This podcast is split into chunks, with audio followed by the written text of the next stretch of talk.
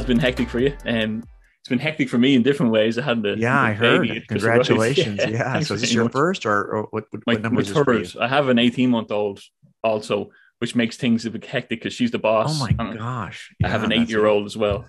Oh, okay. Got it. So this is your third. So, so Yeah. uh, uh, boy, girl, what, what are the, what's the order? Yeah. So boy eight, um, girl Mm-hmm. 18 months old, and then little boy Leo just born last week.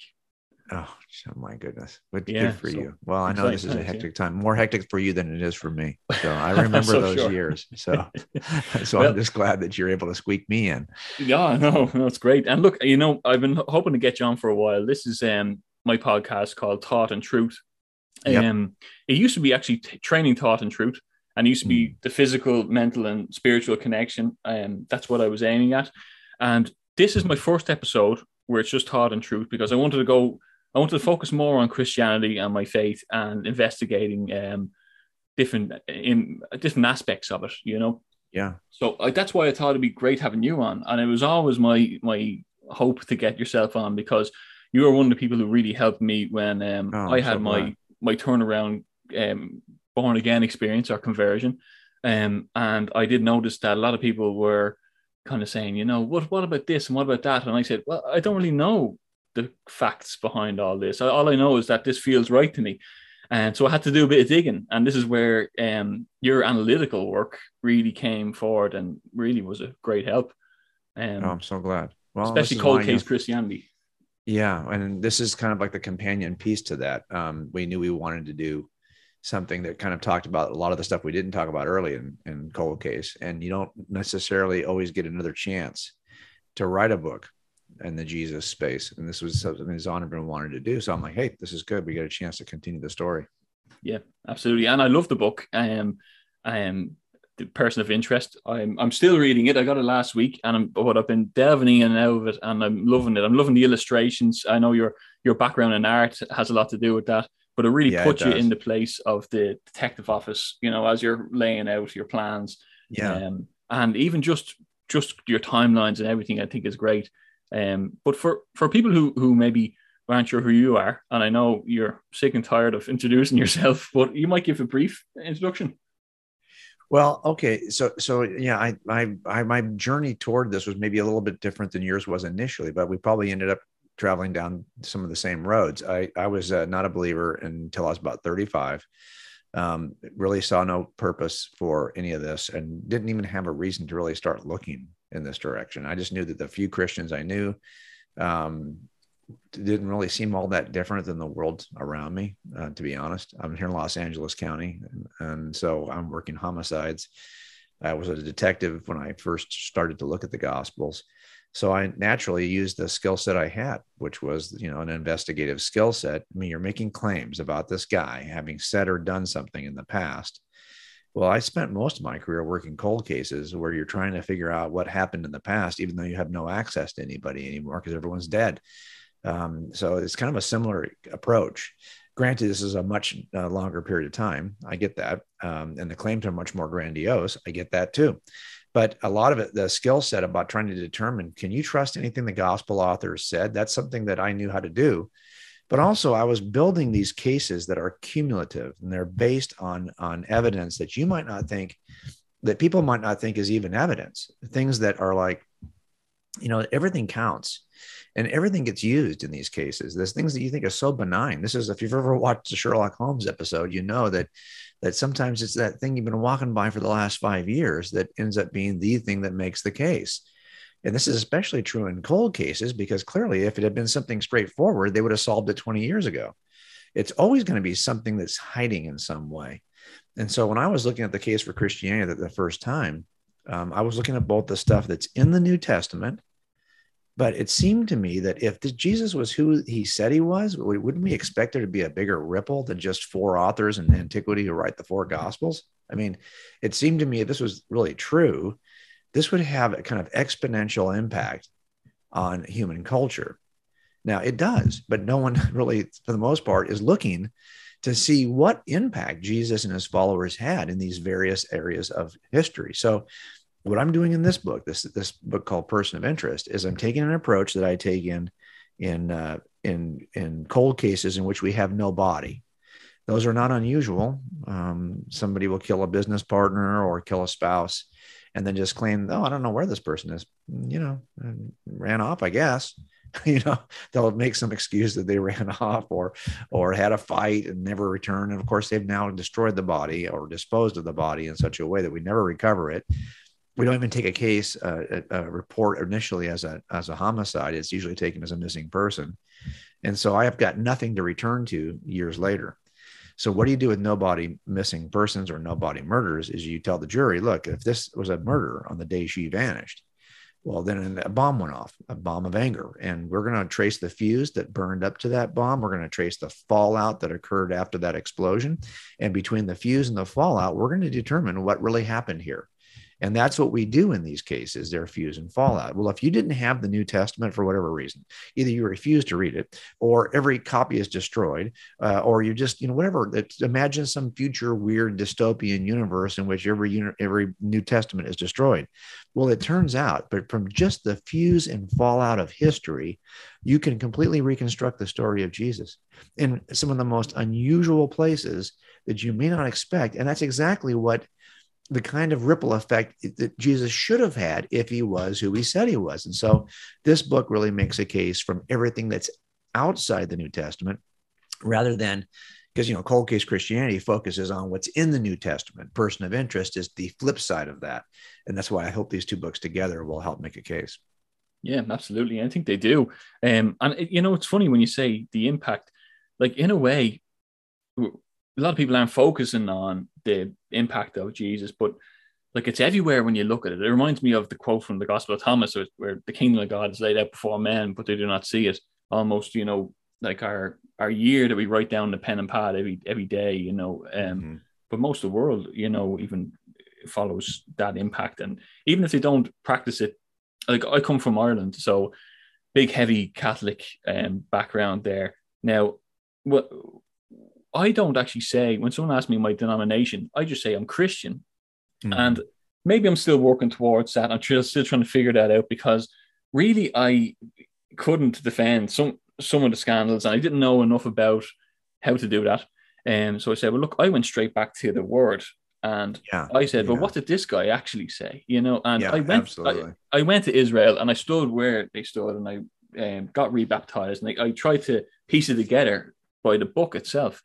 And I said, this is like this is unbelievable stuff. Like, and I was the youngest guy walking around Nazareth, you know, with these tour groups and all. But at the same time, you know, the the the impact of it, I think, is just amazing. And um, and I find that that's that's a great thing for the likes of this book because you can hear someone tell their their testimony, and you can say, yeah, well, sure, that's fine, that happened to you, and I'm, I'm sure that was impactful in your life. Yeah, but that doesn't mean anything to me.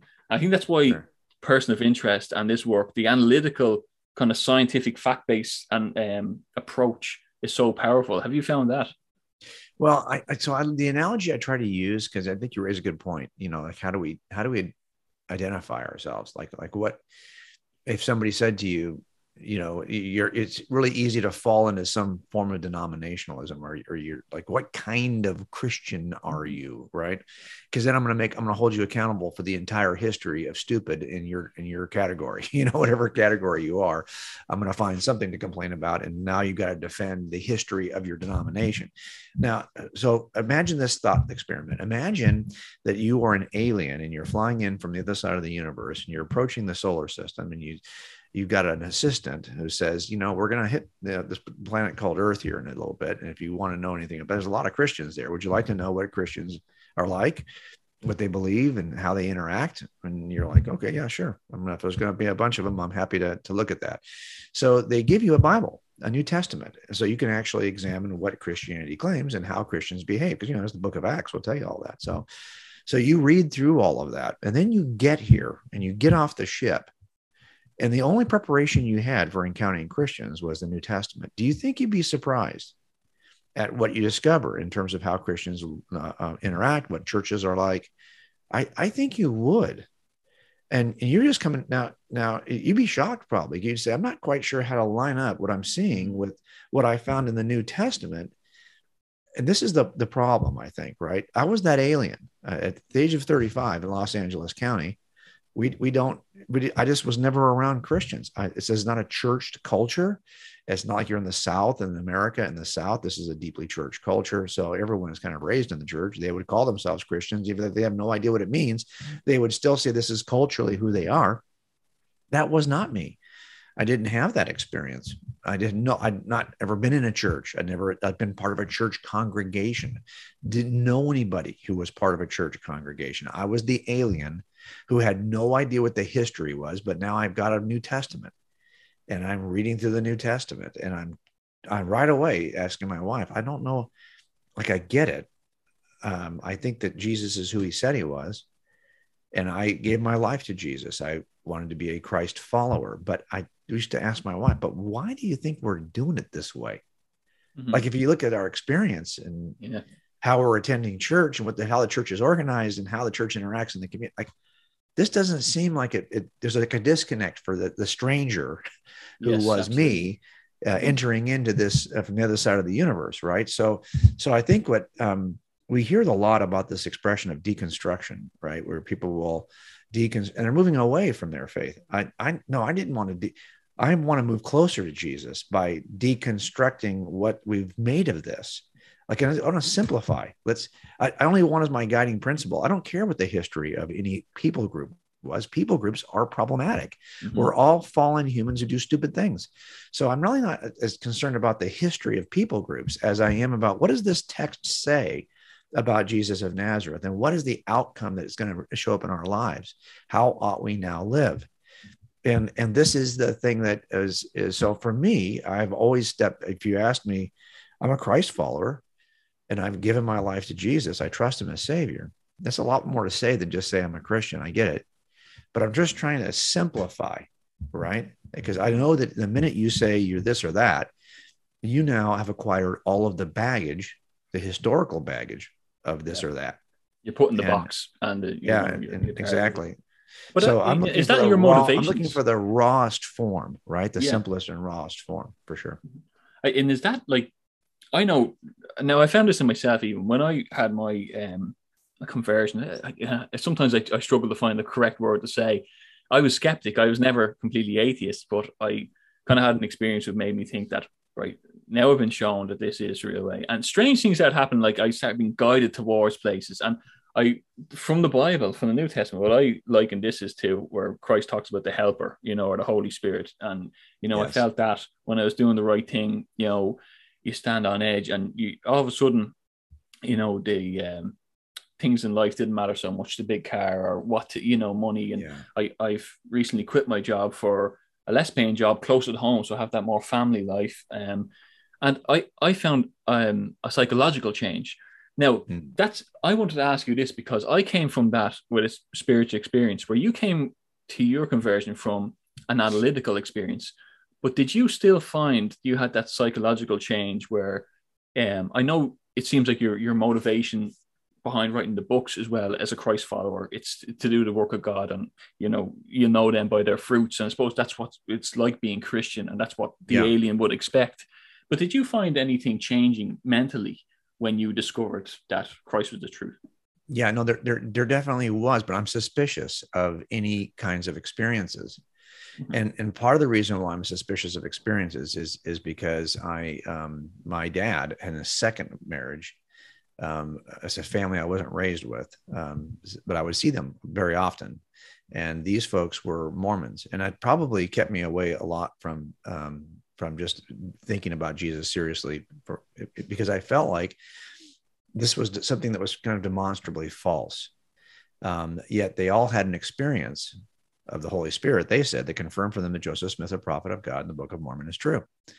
And so I just thought, well, I mean, look, I, if you do the job I do very long, you're going to discover there's all kinds of people uh, unusual people that maybe that you if you're not in a job like this you're not going to come into contact with people as much as you will in law enforcement because you're going to get calls one after the other of people groups that you typically don't live next door to or they're not part of your family they're very different than you not always bad sometimes really good. I mean they're just but there's more diversity because you're forced out into the community which is very diverse. So so you get to meet a lot of people and everyone's got some kind of experience or belief that they ground in their experience. You wouldn't think all of those uh, claims are true and they're and they're not grounding them in something that's object. Look, we're in a culture right now where I think that millennials and Gen Z, that generation, I'm a boomer, so I'm an old guy. But if you look at the generation of younger people, I think we are more inclined to to determine if something is true or valuable based on our subjective feelings than on an objective external claim. Right? It's it's really how do I judge if this is true? Well, it's an experience that's my lived reality. It's my lived experience. Uh, this this determines what's true for me. And this idea of your truth and my truth you hear it all the time speak your truth. Why do i care about your truth? If i got my truth then we're just a bad that, why would we be surprised in a world where there is your truth and my truth that we are even more polarized on social media? We don't have any objective truth we can both run toward. We are just chasing our own passions our own feelings. So I've always been suspicious of anything that I would determine to be true based on feelings or experiences because they can be deceptive. Yes, absolutely. And I don't know what how to ground them. So so for me personally, yeah, I I do I do know that that as I became committed to Jesus, um, my mind was opened in ways that it hadn't been before. And but I'm always like the suspicious part of me says, "Don't trust that, Jim. Mm, that could be something else. That could be or not. That could be who knows what that is. But but we, we will know. Everything has to be tested against what you're learning in Scripture to make sure that this is consistent with the biblical worldview. Because a lot of the the, the feelings and experiences that my family was having as as Mormons, I mean, we we we uh, you can. I mean, how do I differentiate that? Are we, are we here to say that everyone who has a religious experience is connected to the truth? Because that's, I mean, pretty much religious believers have experiences. Mm-hmm. But these claims that made by the different religions are contradictory. So they can't all be, they could all be false yeah. and grounded in, purely in, in emotion and in feelings and in experiences.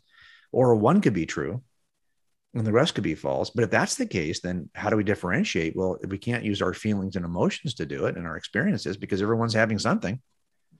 So we have to go beyond that. So that my the logical me coming into this knew that that yes, you're going to experience some things, some sense of joy, rightness, appropriateness, of, of settledness, of peace.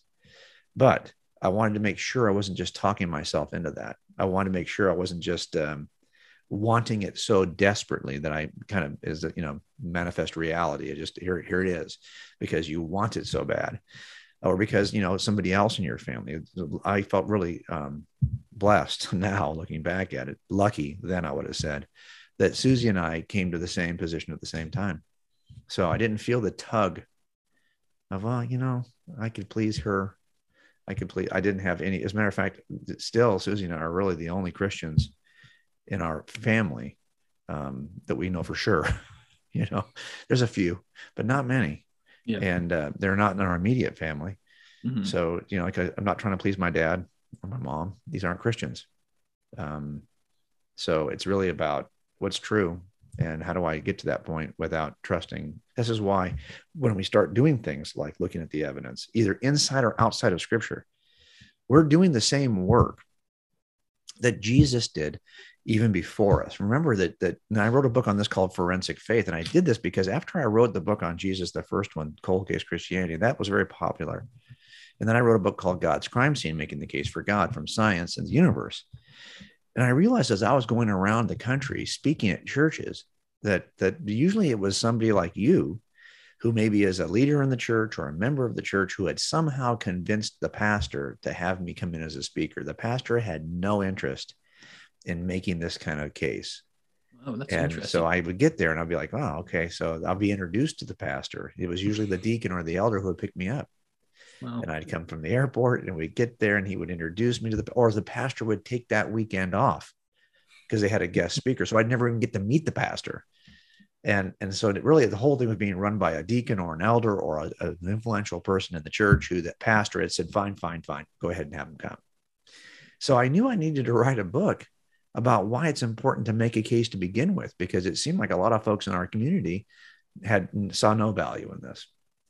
And that's a book I wrote called Forensic Faith. And what I'm looking at there is just what is the rich evidential history of Christianity, starting with Jesus, mm-hmm. through his disciples, through the gospel authors, through the earliest Christians in the church, the leaders in the church, to the present age. Like, what role has evidence always played in Christianity? And that's what we're trying to kind of examine. It's a very thoughtful. This is a this is a teaching worldview that is grounded in principles that are taught from one generation to the other. Jesus did not say go out and make converts. He said, no, go out and make disciples, teaching them. Every, that means if I'm going to teach you from the book, you have to read. Well, if you can't read, I'll have to teach you to read. Oh, we don't have even have an alphabet system. Okay, we'll have to invent an alphabet system and translate this into the, your language, which we're going to create for you this alphabet, and then we're going to teach it to you that he inaugurated a teaching educational worldview. So, from its inception, Christianity has always been a thoughtful uh, how to explore the life of the mind because we're creating disciples and we're teaching them everything that was taught to us. One of the earliest documents of all Christian documents uh, after the Gospels is a document called the Didache, which is a um, uh, the teaching of the twelve apostles to the nations. This idea was that hey we, we we're going to have to teach we're going to have to this was used to catechize early believers. So from the beginning this has been we've been people of the book who have been teaching others about the book. And, and that that is a thoughtful worldview yeah and that's what they say isn't it the logos work and the the word um, and even the christianity is is the way of the book isn't that what they say you know that's the way and it's amazing that yeah. you know the like of your book 2000 years later is still the best way of doing that. It still lays it out so well. Um, and oh, you know, it's interesting you're saying about them pastors and taking the time off because I find that one of my aims might be the, the more you hear people talk and the more they're saying, Oh, I don't believe in any of that. And you know, I know you know this because I know you're a youth pastor and I know mm-hmm. that the colleges now kind of uh, the schools have kind of run God, they've separated that yeah. an awful lot. And maybe it's the way it's being taught maybe it's the way sermons are being told. I'm not sure. The sermons in Ireland are different than the sermons in in America, but I know they also differ from state to state and from place to place. Sure, but it's very much the um the kind of mumbling and now I have heard Bishop Barron say that uh, does come from the Latin way, and that is a good way of teaching also. But there is this exodus from the church, mm-hmm. and I think because of the academic society we live in now, you know, they, they really should be bringing like wanting to bring um, the likes of yourself on who can appeal to that younger generation because I fear soon that we know I'm going to the church and maybe they're doing something wrong and they're missing something major there and maybe it's maybe that's why uh, I took a more turn towards Christianity try focus it in a bit more because you know you, you say a passage of scripture and you keep your head down and that's the word of the Lord and you turn the page but how does that how does that work in my life? You know, how does that relate to us right now? And I think that that time needs to be set aside. And I know maybe a lot mm. of pastors do this, but um, it, it, the relatability, I guess, is missing, and that's what I find in in in my culture anyway. I, I can't speak for everywhere, and I think people are kind of going, "Oh, that's that's boring." To be honest, like sit there through that. Yeah, yeah. I did yeah, hear so- a friend saying recently though, like even though it's boring, I still come out feeling a bit better every time I go there. Um, mm. And maybe you touched on this a little bit when you're talking about the arch, sorry, the architecture of the church and letting light in and things like that. I'm not sure, but there's definitely something there that needs to be something there that's worth preserving. Um, and maybe this is the way of doing it. Maybe by going into a book where it's the um, the academics way, you know, the college way, maybe that's how you approach this well you know i don't know i mean i, I think i think in the end what, what, i would say is that about halfway through writing, writing this book which was just a book about making a case for jesus from evidence outside of scripture uh, evidence from history um, i realized that we were this is really a book about why jesus still matters and so we changed the approach went back and rewrote the first chapters and and changed the subtitle and why Jesus still matters in a world that rejects the Bible. Because it mm-hmm. turns out that that is, I think, part of the problem is relevance, right? So when I talk to young people, I always say that you have to provide two whys for every what, because it's easy to remember that expression two whys for every what. And what that means is you, you might have a claim, you know, you're opening the Bible. This is the word of God. You, you proclaim a what, a claim. what is true about Jesus? What is true about God? What is true about the Bible? You proclaim these things, but you need two whys for young people for every what. The first one is, well, why is why do you think that's true? Like, give me some reason why this is true, aside from the fact you're just saying it's true. Like, can you support this in some way? Can can you actually defend this in some way? That's the first why. The second why, though, is okay. So great, you've made this claim, and I can see why you're saying it because you made some, you defended it, fine. But why should I care? That's the second why. Why does it matter? And and I think if we just if we if we're not careful, and and this is why we need to shift, because we, because young people have so internalized this view that it truth is not about an objective claim outside of yourself. It's just about this subjective feeling we talked about. And so the question is, well, how is this going to change the way I feel? What's it going to do for me? This, this, that selfishness of why should I care, right, is something we must address. And if, if only it's for a period of time when we are in this state of postmodernism in which um, we haven't train wrecked this idea yet, which I think we will. I think when we live a couple of generations uh, pursuing every claim of truth as though it's just grounded in my opinion, that is not going to bode well. It's, it's going to, in the end, we all, whether we want to admit it at all or not, we have some transcendent truth that guides us that we you know we, if it might just be that we we believe in our family and so if you're a wallace you this transcendent value of being a Wallace supersedes your personal, but regardless of what it is, we're all bending a knee to something. Mm-hmm. Even if the bending of the knee is just to the objective belief, the objective claim that everything is subjective, that itself is an objective claim. To live that way means you have to say that that's the only, that that's the true way to live, and you're claiming that's objectively true, even for anybody well, even so, again, this is so self-refuting that at some point it has to come to an end of itself. You have to empty out that experience and say, okay, yeah, I'm, yeah, I'm done now. I've I've emptied that out, and I realize that, that I'm off to the next. So I just might take generations to do this. We weren't always.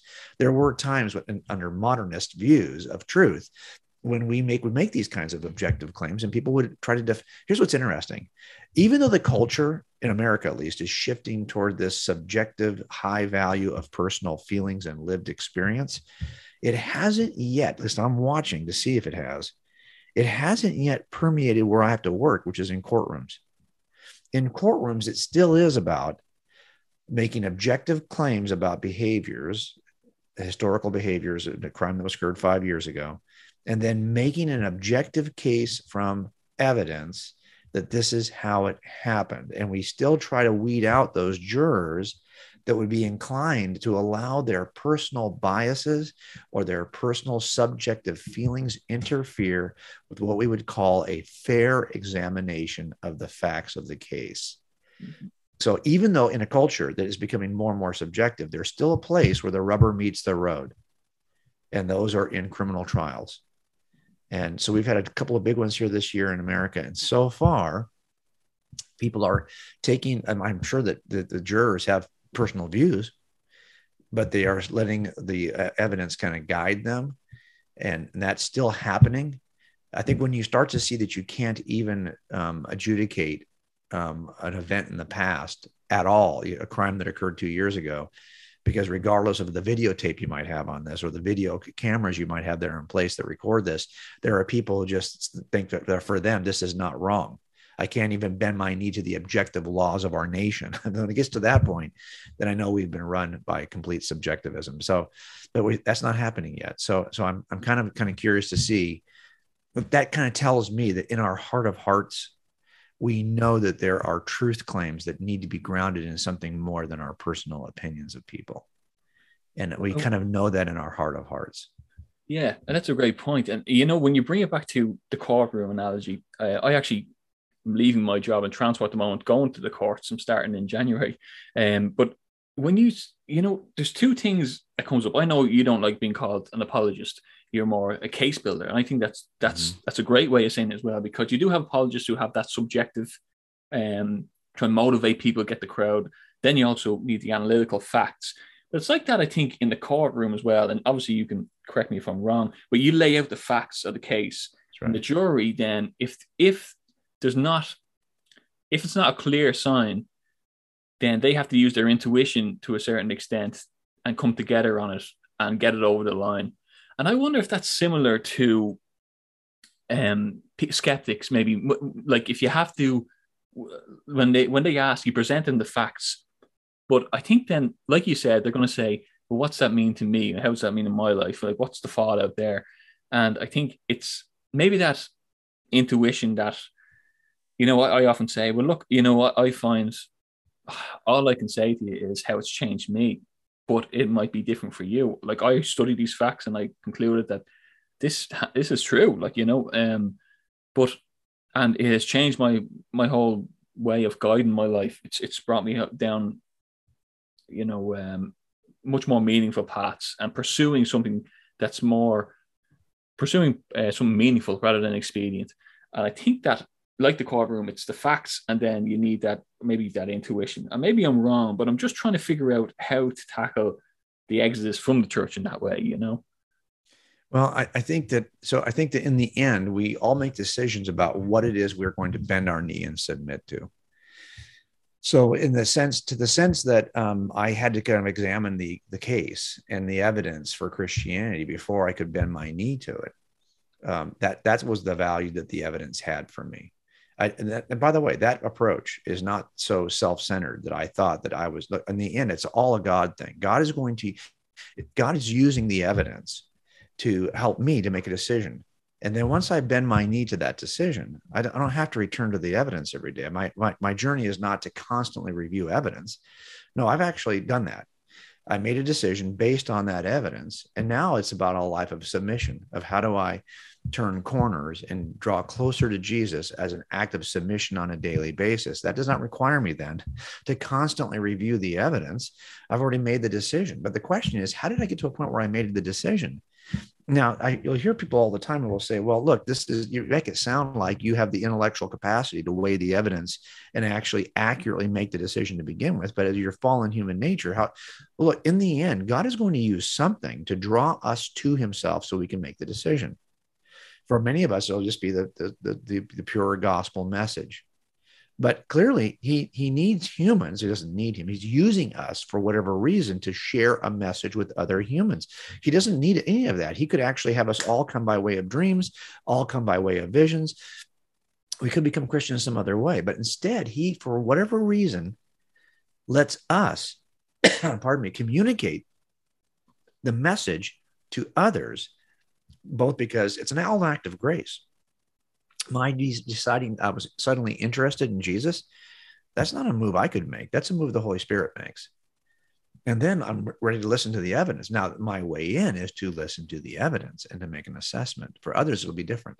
Mm-hmm. And and but that act of, of being able to share evidence or share the gospel is another act of grace on God's part because he doesn't need you, but he's using you anyway. Now, isn't that interesting? So it's an act of grace that, that, that turns that flips the switch that allows us to hear the gospel. It's also an act of grace that allows us to be used to uh, speak the message of the gospel. And in one case, God is uh, is is justifying. He's he's saving. In the other case, he's sanctifying. He's growing us as communicators of the evidence or communicators of the gospel. All of it is God's grace. It's all God's power but it's it's this mechanism by it. But I think in the end, for me, as somebody who now understands why this is like I don't wrestle anymore with questions in my own mind. Why would God allow that? Or why does God do this? Or what, you know, th- these are issues that I have examined. I think there's a lot of us who have accepted a lot of truth claims because they're true, but we haven't examined them. So then when someone questions us, we're kind of flat footed.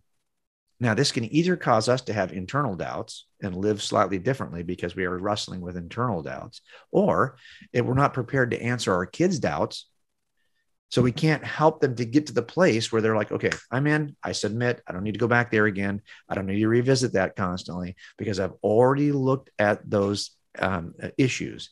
I've already looked at those claims and I know now why I'm a Christian. I don't, I, am I just think we're far less likely to be shaken if we have at least looked at the claims once and, and then mastered and moved on and moved past those claims. I have seen this in the life of young people if they've encountered the claims with me before they get someplace where they encounter the claims with a stranger, they're far more likely to say, well, yeah, I've already I've been there, done that. Uh, I'm already, yeah, I, I, I get it. I understand why you're wrestling with those issues, but I'm not anymore because I've already, I've already wrestled with those issues. And for these reasons, I've moved on. Yeah. And that's what we're trying to do, I think, with young people. I don't, I know that in the end, though, we're going to have to provide the two whys for every what. It's not going to be just apologetics, the first why. Like, why do you think that's true?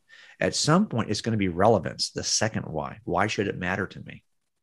And so we're going to have to help show young people why the change to life um, is a better a better life. Now, I, I always the modernist in me says it should look. I don't care if it's a better life. It's a true life. I'm not after this to have a better life. And I think it's dangerous when we pursue Christianity for the kind of life it might give us. Look, historically, Christians have suffered. They're suffering in most places in the world today outside of the West. So, so it's not like, you know, they're not becoming Christians over there because it's giving them their best life now. Instead, they're Christians over there and they're getting killed for it.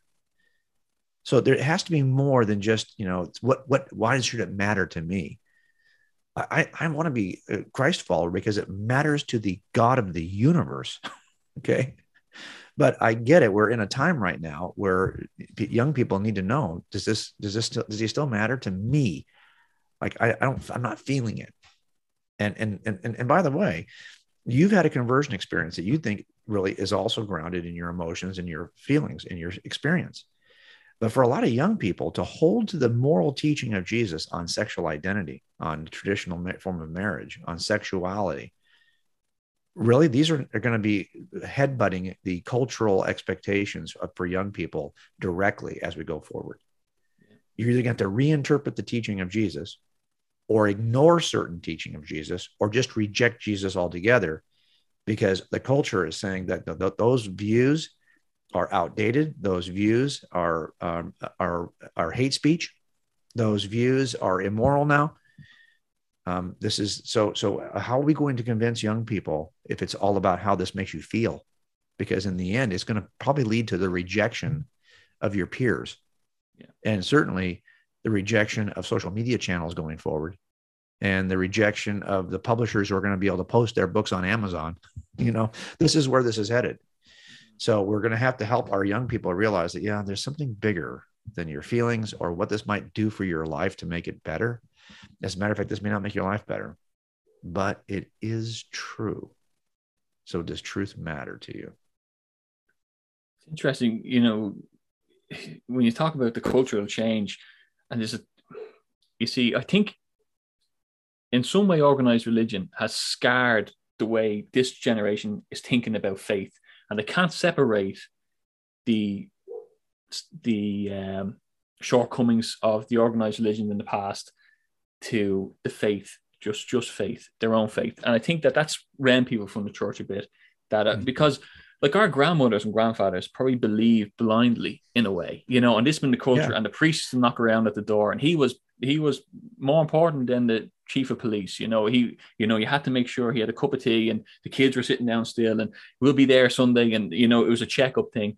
And I think then the next generation who saw that as kids were kind of like, like, why do you believe that? And, and I think there was a bit of blind faith. Now, when I say blind faith, something was working in their life for them enough to keep them going and believing. I do think that subjectively, but they didn't have the facts that we have now, where the way media and academia has gone, you know, we need the facts now to to get the next generation in and say, look, I, am not saying abandon organized religion. I, I, I think that's it's done so much good, you know, um, yeah. much much more good than than bad.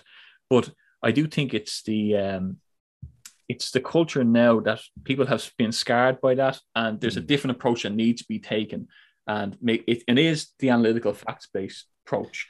But I think we need to break that into if we're going to get people going to church again, we need to somehow tie that into the teachings of the church in some way. You know, like encouraging the likes of yourself yeah. to come and guest speak, or um, even you know what Jordan Peterson was doing with the um, the biblical um, lectures. Yes and, yes. and kind of relating it to people and they were getting it. And maybe that might open the door and say, well, let me look into that. And then the next thing they might pick up is James Warner Wallace's book, you know, because that's the next, or that's either the first step stepping stone or it's definitely one of the major ones.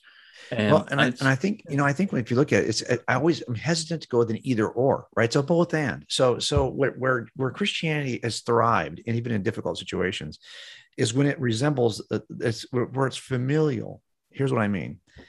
Um, if you look at the first century church, if you look at the church in China today, uh, it's thriving, it's growing in the midst of, of, of, persecution or of at least, you know, no one wants it. Culturally, it's not in favor in China. Why is it growing? There are some estimates that, that, that China by the 2030s, 2040s will have 250 million Christians, which would make it the largest Christian nation in the world. Now, if that, I mean, it's a good chance you could always uh, try to quell that by just eliminating Christians. But what happens is that when Christianity stays familial, it has a huge impact. Here's what I mean by that. if you think about your extended family, if you had a, uh, a family reunion tomorrow, you would invite your uncles and aunts and cousins, your extended family. That would probably amount to what, maybe 50, 35, 40, 50 people, maybe more for bigger families but everyone there would have a connection. You would know these cousins. You'd be glad to see them. You have you reconnect. You have a family ownership. You have a family identity mm-hmm. that you're all under that banner. And when churches are just groups of people who feel that they have a familial connection, um, you see it grow and strive. And the world around us, like in the first century, says, wow, these folks, they love each other. They love each other so well because they're familial. Now, part of the family structure is that you're not, your family's not 3,000 people. Your family's not even 300 people.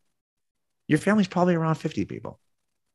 And you know them all personally because it's that size. Size does make a difference. Also, how you structure when you meet. Like, you don't have this rigid, like litur- liturgical meetings when you're a family. They're a little more freeform. Kids are screaming. You don't take the kids and say, we're going to have a separate room and experience for the kids. Oh, you're in high schooler? No, sorry. You have a separate room. No, at family reunions, everyone's in the same room and they make noise. It's dirty, it's messy, and it's not always as structured, but it's beautiful. And so a lot, and I've been now look, I love every church and every size of church. And I've been a church staff of, of mega churches that were well over 15,000. I've been on a church staff of about 250 to 300 people. I've actually led a church here at six uh, for about six years that was just 50 people. But I will tell you that when the church retains its familial structure, it is different and it, you know each other and then when you have someone's got a, an issue of doubt, the, the it's not just the, the raw facts. Oh, let me give you the facts. Let me give you one of Jim's books. It's about a relationship. Let me walk with you for a while. Let me tell you how I struggled. It's it's it's always relationships and facts together that make all the difference. So you can give a book, but I don't have a relationship with that person. Or you could read the book yourself and you have the relationship with that person. And now you have both elements of that equation in place. So I, I do think that that uh, when I look at people who make objections to the church, I always stop them and say, whoa, whoa, whoa, whoa, whoa hang on. I'm not a, I'm not a churchian. I'm a Christian. That's a very different thing. I'm like you. I don't understand the church the way we've. I understand what it is to be the church. I think, but I don't understand whatever version of church you have. You've got some image in your head. It's not the same image I'm holding in my head. So let's be clear about that. And, and in the end, I'm not concerned about following the church or the history of the church or the history of any denomination. In the end, I want to return simply to what is true about Jesus. Now, we, we, I think we are called to be in connect. It's the there are no lone rangers in this. We are connected as a family. But the question about how we connect, like we create these things, right? Where we're like, okay, the best solution for this is to invite in a speaker like J. Warner Wallace. That's a very churchy answer you, you wouldn't do that if your if your kids had an issue with you or an issue they wanted to talk about at the dinner table tonight you wouldn't say well let me get a guest speaker. No you would learn how to how to how to interact with this. You would you would live their life with them. And and, and this is what we're not doing as a church. We have a tendency to see this as uh, didactic teaching from a stage with 50 to 5000 chairs facing the speaker. There's, there's no chance for interaction for questions to be asked it's not it's not a back and forth it's it's it's and come and see this then leave because i got another set of people coming in in half an hour sorry Um, and then that's going to be it. You know, the only experience you're going to have is either here, then maybe with midweek, maybe Sunday night, depending on the church. But the inner, I may not even see anybody from church until next Sunday. That could, could you imagine living your family life this way? No, there's somebody who is your dad in your family, somebody who is your son or daughter, somebody who's your spouse. We have these familial relationships. You have your siblings, and that the, to the degree to which the church is experienced as a family, I think is uh, it determines how well it's, it can sustain itself even in, in, difficult situations. Where else would we go? Peter said this when when Jesus had the hard teaching and half you know a bunch of people left. He turned to the disciples and said, you know, hey, do you want to go too? And Peter's like, well, I'm not sure where I would go. But where can we go? And when the church as a family plays the same role, yeah, I'm frustrated with this right now, but there, where else can I go? This is my family. Um, that it has a huge impact. Do you think in saying that then does the church need to evolve slightly to welcome people back in and take a more um, personal and analytic approach? And I say personal and analytic because it's it's obviously taking the approach of the book and just reading out, mm. you know, the mm, passages yeah. in the word. Um, but maybe there's an argument there that the church is too sacred of a place to do that, that it's a place for worship and um, a bit of silence. And I get it with the, the community spirit, but um, this here it's it's much different. It's not oh Catholic Ireland where all your family live in the one community anymore. You know, my, my brother lives yeah. four hours away. My father lives here. And you know, like, um, but maybe does it does it need to evolve? And and is that just too big of a ta- um, an issue to tackle? Like, will will that ever happen? Well, I don't think it has to evolve to something new. It needs to return to something ancient. And I think part of it is is that we in this culture love to assign to others the things we used to have to do on our own. So it used to be if you wanted to eat, you probably had to raise your food. You, but now we go to the store, we assign that to somebody else. Um, if if you wanted your kids to be educated, you had to educate them right? But now we have public schools, we can assign that to somebody else. You want to teach your kids about God? Well, you can assign that to your pastor or your youth pastor. So when I say that, that, that like, look, I've got neighbors in my neighborhood. Okay. I could say, well, I belong to the church. It's four miles away and we're all separated by distance. Or I could just say, you know what? I'm going to open my doors and we're going to start with dinner. And I'm going to grow a community right here in my community of Christ followers who and, and by the way when that happens i learned this as a house church leader and we were a southern baptist church plant. So we had a large denomination planting us as a church but we we i wanted it no bigger than 50 you have to know people by name. So when someone's got cancer and we had that twice in our group that we would be praying with our hands on them every week, walking with them. When they were in the hospital, they got visited not by the pastor who thought it was their duty to do the hospital visit, but by pretty much 35 or so of us would end up in that hospital at one time or another, uh, connecting with that person. We're a family. You would do this for your, your sister. Mm-hmm. So you're doing it for your spiritual sister. Um, so the, the, the point is, is that we, we have to shift back and the reason why we don't do it is because in that setting, I'm not going to be your pastor. I might be the first among many because maybe I'm starting it or I'm hosting it. Okay, fine. But I'm not your pastor in that sense. I need you to step up. It's going to be your turn to teach the word of God next week. And, and I need you to take ownership of your own faith. And, and because, and so I'm, I'm trying to raise up people who are equally capable of reading scripture, of raising their kids in script, not not assigning this. We're not your kids are going to be in this room with us.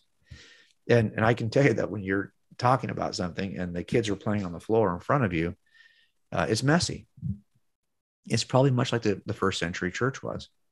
Um, their kids, are kids crying. It's not for everyone because we've gotten so spoiled about assigning. We don't even want to put up with like if we if the worship five if the five songs if four of those five if, if there's one or two songs we don't like we're already like ready to make a move i might handle one song i don't like but if there's two out of four i'm gone that's just too loud that's just too whatever really so we got to get simpler. We got to get like, like, do we even have a sense that this is, we've become so performance based? Humbled. Yeah. yeah. That everyone is performing now. Yeah. Right. Everyone's performing in some way, either as the leader of the speaker of reading from scripture or as the worship leaders who are singing. We're all in some, you know, and, and we're only asking a small percentage to do the performing while everybody else is watching. Now, look, I'm not suggest I'm not raising an issue that's that's not already been raised by many other better speakers on this than I am. I just know as a church leader that I've, as I've experienced these different forms of the, this is why I think you're seeing it thrive in places where they're they're not allowed to get above 50. It's really being if you're gonna if you're gonna force us into these small secretive groups of five, six, seven, guess what you're gonna form? Tight knit families of God that are got each other's backs and, and are now operating much more like the first century church. Once you get comfortable, you start thinking, well, you know, should we open a cafe? Maybe when people come, they want to have coffee. That is, we're at a comfort level now. Maybe we should have like an event. Maybe we should do now. Suddenly, you're you're now you're you're you, does your family do that? no, your family gets together regularly and it doesn't have to be all that like you know big of a deal everyone can bring a potluck and we're happy there's no show in it um, so that's my whole point is i think as we become familial now for me apologetics the case for christianity is what for, convinced me that i ought to submit to this kind of life so it has a role to play and when you see the, the impact that jesus had on history you know he's something different and and, and that's what I wanted. Our young people have no idea how much impact he's had on art, literature, music, education, science. I wanted to demonstrate that. I wanted to show that not only has it had a deep impact, that you can reconstruct the story of Jesus in a way that cannot be said of any other historical character, of any other historical person. Jesus is unique in the way he can be reconstructed from history. And that is because he is the God of the universe who stepped into his creation. And that's why, even though he's Buddha has a head start, Indra has a head start, Zoroaster has a head start, Hinduism has a head start, Attis, Heracles, anybody you can think of has head starts. Nobody causes that first century to be called the first century. Just Jesus does that. And if you look at all the other people in the first century, it's remarkable that it be Jesus to be the one to change the calendar. He's nobody. Yeah. He is a, a relative nobody compared to Nero and all the poets and world leaders of the time. This guy, though, we're still bending our knee to this guy. The, the arts and the science and education is still bending its knee to Jesus of Nazareth. Those schools globally, even in your country, my country, all these countries, the top schools were founded by Christ followers. They may reject Jesus today, but they're there because Christ followers founded them. The modern educational movement is largely Christian. And to deny that is to just not know history.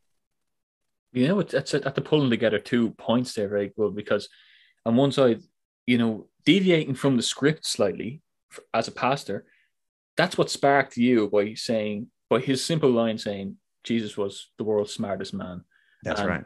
That's not, you know, it's that little, you know, I also had, you know, a priest uh, bring on a speaker, let's say, and they also deviate from the script, which made a big impact in me.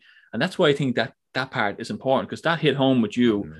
rather than him just reading out the gospels, which of course are very important. Um, but that line really is what kicked you off into, oh, hold on a minute, isn't it? It was that whole um, the right. audacity of coming out with something like that, I suppose. And well, think about it. It was that it was he was answering the second why. He yeah. was trying to make it relevant to like, why should you care? You're an atheist in the room right now. Why should you care about this? Um, well, because he's the smartest person who ever lived. Maybe yeah. you should pay attention to what smart people have to say. And uh, that's what got me buying that first Bible. Yeah. So again, it's not that I, I return to this case every day, and that's how I live my life of faith as I'm just making cases every day. no, no, it's just this is how I got in.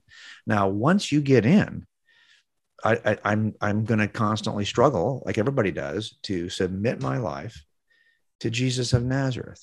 But as I do it, I, I have fewer doubts about am I stupid to do this? Am I an idiot to do this? No, actually, I've been, I've already done all that. I don't need to return to it. But when you render a verdict, you don't have to second guess yourself forever. Um, you, in the end, you've rendered the verdict. You all come to a verdict together, and then this guy confesses five years later. Okay, you don't need to go back and revisit the evidence. That no, you, you did all that. Now you move forward. And this is what I needed to do. I needed to do all this. So I wouldn't constantly lurch and stop and lurch again because I'm constantly having to go back and revisit something because now that's a new doubt. No, I never, that's true. I never looked at that issue. Maybe I should go back and look at that. No, I did all that. So, so I'm just going to go forward. Yeah. And you know, it's interesting when you're saying about, you know, the family, um, making the church a family kind of environment. And um, it, it actually, it made me think of, I listened to you speaking recently about answering atheist questions. And the first one was about your father. And it reminded me very much of my father, who um, also is uh, stubborn atheist, let's say, stubborn atheist type. I don't want to be too harsh yeah. because even though he, he does say that, he's he's a very smart man and he he watches, he listens to all my episodes. And I think that's that's interesting, interesting. because yep. yeah, because we're on episode 35. But I know like and I always bang on with the same kind of thing. By the end of it, you know what the reason I dropped the training thought and truth, the training part is because I was rushing through the physical side because yeah, it's important, but it's not transcendently important. It's it's you know, you can only say so much about it. We're trying to hit yeah. to a deeper meaning. And I was rushing through that to get to what the guest where the guest stood on, you know, yeah, their yeah, truths. No, no, you know? I totally get it. Yeah. But uh, do you find, you know, as a detective, when you're you I know I, I don't suppose your dad's changed his mind or has he even no. revisited has he looked at your book yet? How that that type of stubbornness maybe maybe maybe comes from the old generation I was talking about that maybe saw what organized religion did maybe mm. or when you're talking to people as a detective say a stubborn atheist type or stubborn skeptical type yeah. can you from your your maybe detective skills are you picking up on body language and maybe the more the root cause of that I, a little bit. I mean, I think in the end, this let's just be honest about this. For a, for a lot of people, um, it's it's hard to communicate truths to your family. Period. It was hard for Jesus to communicate truths, and they, they you get rejected by the people who think they know you best, and that, you can totally understand that. And that's especially true when it's somebody who's of an older generation who has always you know had spent a significant part of their life as your mentor or as the person that you would turn to as the person who's further down in their journey or further along in their journey than you are. That's the person now you're going to try to communicate this. Like I've discovered something, like you've had an extra 21 years in which you could have discovered it. So now you want to, to trust. But yeah, I mean, when's the last time you were in? Well, your kids are young. My kids are like 24 to 33. when now I listen to my kids because I feel like they're pretty smart. But I, I, I get it though that that it's hard to sometimes it's a pride issue. Like man i wish maybe should i have like done a better job of examining that issue and leading them? Now they're leading me. Um, that's hard i think for a lot of people. Um, so in the end there's lots of reasons why people reject a truth claim that have nothing to do with whether it's true or not. And so we have to make sure that when we're talking to our family that's not the issue. Yeah i've given my dad uh, i think he's got all my books but i wrote god's crime scene to him. I know he hasn't finished reading it that was from 2017. Okay. and I gave him this book, and I doubt that he's opened this one either. Um, what can you do? I think you have to kind of just, I find myself doing my best to to be the kind of person I'm supposed to be. I always say this way, and I, in forensic faith, I talk about this. When you've got somebody who's locked in as an objector, you can spend a lot of time trying to make the case to that person. But if they're locked in, you're better off because God has to flip the switch that opens their heart. I didn't make a decision to walk into that church. That was God moving in my life. When I sat there and he said that, it struck me like, I'm going to buy a Bible and see if this guy's right. Well, that wasn't even me. That was God for the first time. I was suddenly interested in the evidence for Christianity when for 35 years, I couldn't have been less interested. I mean, it was, it was just not important to me it's God who flips that switch. So what I try to do with people who are really committed in their in their skepticism is to model Jesus for them, and to make sure that I um, pray, that I ask God to do in them what I cannot do in them. you know, I can't flip that switch for you. God does that. Now, once He does that, I think every discussion we've ever had will probably come back to mine. Or you might call me and say, Hey, you know what? I wasn't paying attention then, but now I'm interested. Well, that's not going to be uh, something I said. It's going to be how God uses something that somebody says. So in the end, I am respectful of the fact that I've got limits, and, mm-hmm. and that'll help. I think all of us not to beat each other up when our loved ones are like, oh, "No, not in, not in." I, yeah. I don't want to listen to it, and don't bring it up around the family, please. It's just divisive. you know, I've had all those kinds of conversations, yeah. especially when you've got a, a Mormon family like I do it's like all this is going to be is a is a, a war of words at, at a holiday. And, and, and so yeah I, I want to be very respectful and I want to model something for my dad. So when all of it is said and done he looks back and he goes what was it about that guy that is different than everyone else in my family? And so if you are I'm not my my daily effort is not to be different but if you are now following Jesus you're going to be different. And it's just the nature of it and I want to leverage that difference for the gospel.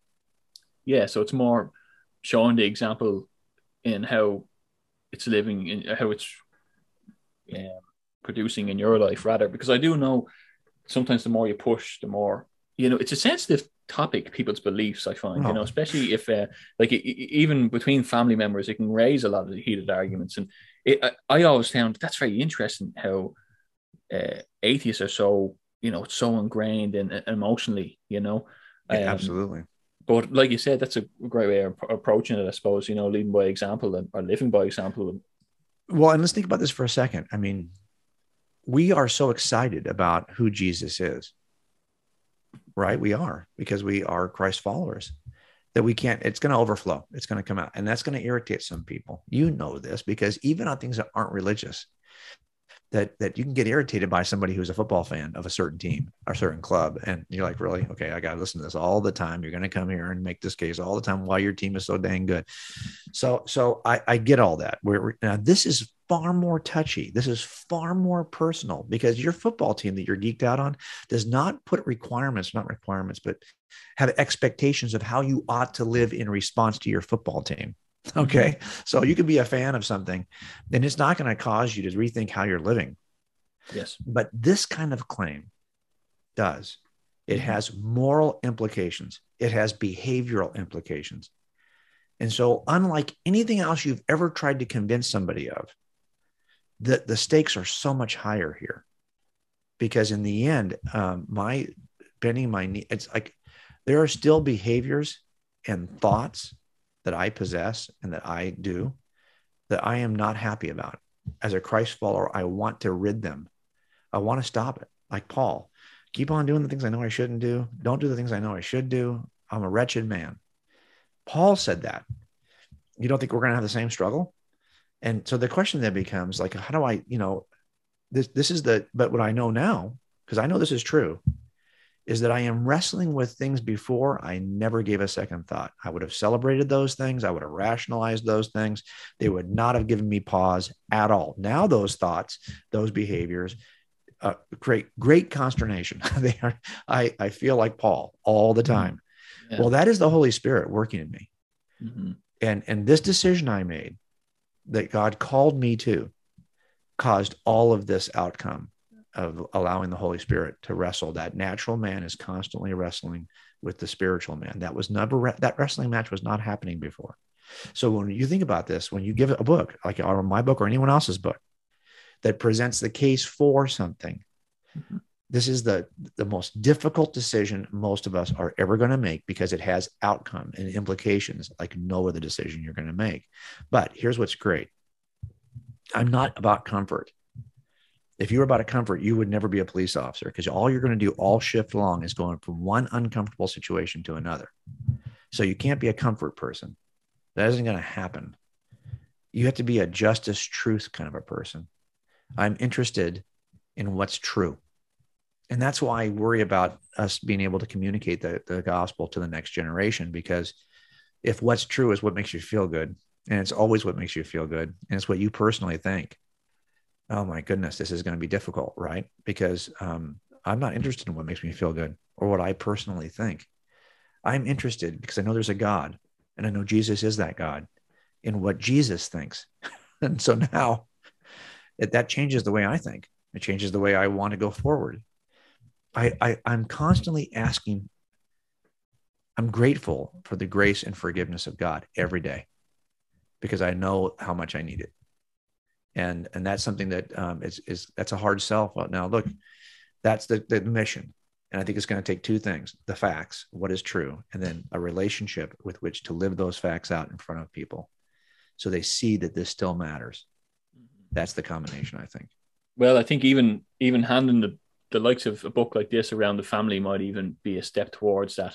Um, and one thing I have to ask you is, but I'd love to see which which Lee Strobel did, and I, I thought this would be great for you, and you probably know what I'm going to ask you. Um, is you know he made the movie The Case for Christ, and I think your story would be great to see in that media sphere as well. Is there any hope down the line that you might look at that? Well, it's not like I get that choice, and it's not like Lee got that choice. Somebody came to Lee and uh, from PureFlix and said, "Hey, we were thinking about doing this," and of course, it happened, right? And I think a lot of it is so. Might it happen? Some maybe, you know, Lee's about I think mm, seven or eight years older than me, so so I still got some ramp there. I guess I can look forward to that. Just happened a couple of years ago for Lee, so maybe that's still my future. Um, but the reality of it is, is that I know that that it doesn't really matter. But my bigger fear is celebrity. And I've been talking a lot about this this year is, is that what we cannot be as authors is we have to kind of reject and shrink from celebrity. We've seen how it corrupts every person it touches. And we typically don't limit our own celebrity. We'll say, I'll, I'll guard myself from finances. I'll guard myself when it comes to sex or, or, or relationships right? But then when it comes to celebrity, like, oh yeah, I want a bigger profile. Oh yeah, I want to be because I want to I want to preach the gospel to more people. Really, what happens is you're preaching the gospel becomes the the mechanism by which you're now growing your profile. Mm-hmm. Look, we have to be really careful with that. And so, what I love about my life right now is that I want it to be dedicated first and foremost to my wife because for years she has been waiting for me to come around, right? Because I'm constantly working. So this chapter of life is just dedicated to, you know, um, this relationship that God has given me. God has not called you or I to love our podcast or our, our YouTube channel or our ministry or our jobs the way that Christ loves the church. He's called us to love our wives the way that Christ loves the church. That's a very unique relationship and a unique responsibility. And I want to do a better job of doing that. So that means that I'm going to have to shrink from those things. Like I had a career, I'm living on a pension. This is not a second career. This is just what, for me, being a Christ follower looks like in 2021 at this age when I have the financial means, but to be able to to write books and not worry about whether they sell. Mm-hmm. Um, you know, this is really about reach now because um, I'm not going to move. I'm not going to change my life. I'm in California. You don't want to buy a new car in California. You can't even afford the registration on a new car. So, you know, it's all good. Just relax and follow Jesus and talk about Jesus. And that's what we're trying to do in this this chapter of life. Yeah. Well, listen, uh, I, I appreciate very much you coming on and I think it's it's it's great because uh, the turn I've taken with the podcast to have someone like yourself on it kind of exemplifies exactly the approach that we need to take. And I think we've spoken about the approach as well. And uh, I really recommend the Person of Interest book because, you know, I, I can see the appeal of even the front of it. I, I, heard you speaking about how the novel look and it's, it's, it's really is a, a gripping cover. And uh, the inside of it, it's just, it, it, it was surprised me. I have to say the, the layout and the, um, just the, the structure you took with the book. I think it's great. Um, and I really admire your work. I hope to see more books in the future, and I'd love to see a movie in the future. And I hope we get to speak again. Oh, we'll get to speak again for sure. The other stuff we'll see, but we'll get to speak again for sure. Thanks for having me, Anthony. I appreciate you. Listen, uh, thanks very much again, and uh, all the best. Yeah, you too. Okay, I'll see you soon.